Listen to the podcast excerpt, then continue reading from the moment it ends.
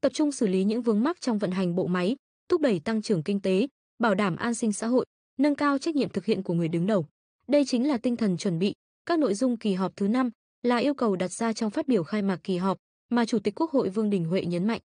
Cử tri quan tâm và kỳ vọng kỳ họp lần này, Quốc hội sẽ có những quyết sách mạnh mẽ, thiết thực, đồng hành cùng chính phủ triển khai thực hiện tốt các chỉ tiêu nghị quyết của Quốc hội đã thông qua.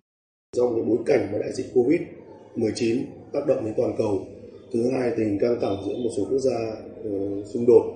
ờ, cũng ảnh hưởng đến công tác ờ, phát triển kinh tế, đặc biệt là công tác xuất nhập khẩu, công tác dịch vụ thương mại, rồi phát triển tăng trưởng về kinh tế, cái hợp tác thương mại. Chính vì như thế thì nó cần phải có một cái định hướng, hướng dẫn để làm sao mà kịp thời khắc phục những cái tồn tại những yếu kém và trong cái bài phát biểu cũng như trong kỳ họp thì đồng chí chủ tịch quốc hội cũng yêu cầu là các cơ quan phải chỉ rõ được những cái nguyên nhân tồn tại khách quan những nguyên nhân tồn tại chủ quan những cái nào nó là chủ quan thì cần phải khắc phục ngay và có cái biện pháp để mà xử lý kịp thời.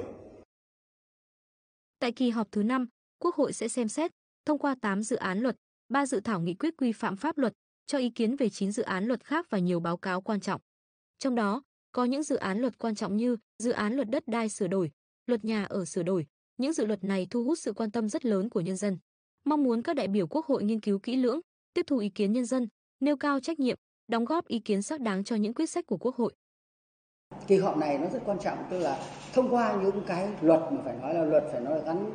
trực tiếp đến đời sống nhân dân. Tôi lấy ví dụ luật đất đai là luật vô cùng quan trọng. Tôi có để ý một câu phát biểu của đồng chí chủ tịch Quốc hội nói rằng tôi cố gắng làm thế nào đấy trong quá trình ban hành luật đấy không để cho kẽ hở để cho cài cắm tất cả những lợi ích nhóm trong đấy và tôi cho đấy là cái rất cái chỉ đạo mà tính chất định hướng không chỉ trước mắt mà lâu dài nếu làm luật được như thế thì sẽ sẽ rất là tốt và sẽ rất có lợi cho dân. Bên cạnh nội dung quan trọng là công tác xây dựng pháp luật, trong phát biểu khai mạc kỳ họp thứ 5, Chủ tịch Quốc hội Vương Đình Huệ đã nhấn mạnh phải có giải pháp hữu hiệu để chấn chỉnh, khắc phục ngay tình trạng kỷ luật, kỳ cương chưa nghiêm, còn có tình trạng né tránh, đùn đẩy, sợ trách nhiệm của một bộ phận cán bộ, công chức trong thực thi công vụ, góp phần hoàn thành các mục tiêu năm 2023, tạo tiền đề, điều kiện để thực hiện thắng lợi nhiệm vụ phát triển kinh tế xã hội cho cả nhiệm kỳ giai đoạn 2021-2025. Các cử tri đồng tình và cho rằng cán bộ, công chức, viên chức phải tuân thủ kỷ cương, không ngoại lệ, thực hiện được lời dạy của Chủ tịch Hồ Chí Minh đảng viên đi trước, làng nước theo sau. Ở đâu đó thì vẫn còn có một số bộ phận hoặc là một số cái ờ, số lượng cán bộ công chức cũng chưa thực sự là nghiêm túc hoặc là đánh giá nhìn nhận gắn cái trách nhiệm cá nhân với trong những cái yếu kém cũng như là những cái tồn tại tôi đánh giá rằng là cũng một lần nữa cũng chấn chỉnh cũng nhắc nhở toàn thể cán bộ công chức cũng như là một số cái bộ phận cán bộ công chức mà chưa gắn được là tiếp tục phải có ý thức và phải có cái gắn trách nhiệm của mình đối với những tồn tại hạn chế. Tôi thấy rằng là cũng rất là kỳ vọng và nó sẽ mang tính rộng khắp đối với cán bộ, công chức, đảng viên để thực hiện theo đúng lời của bác là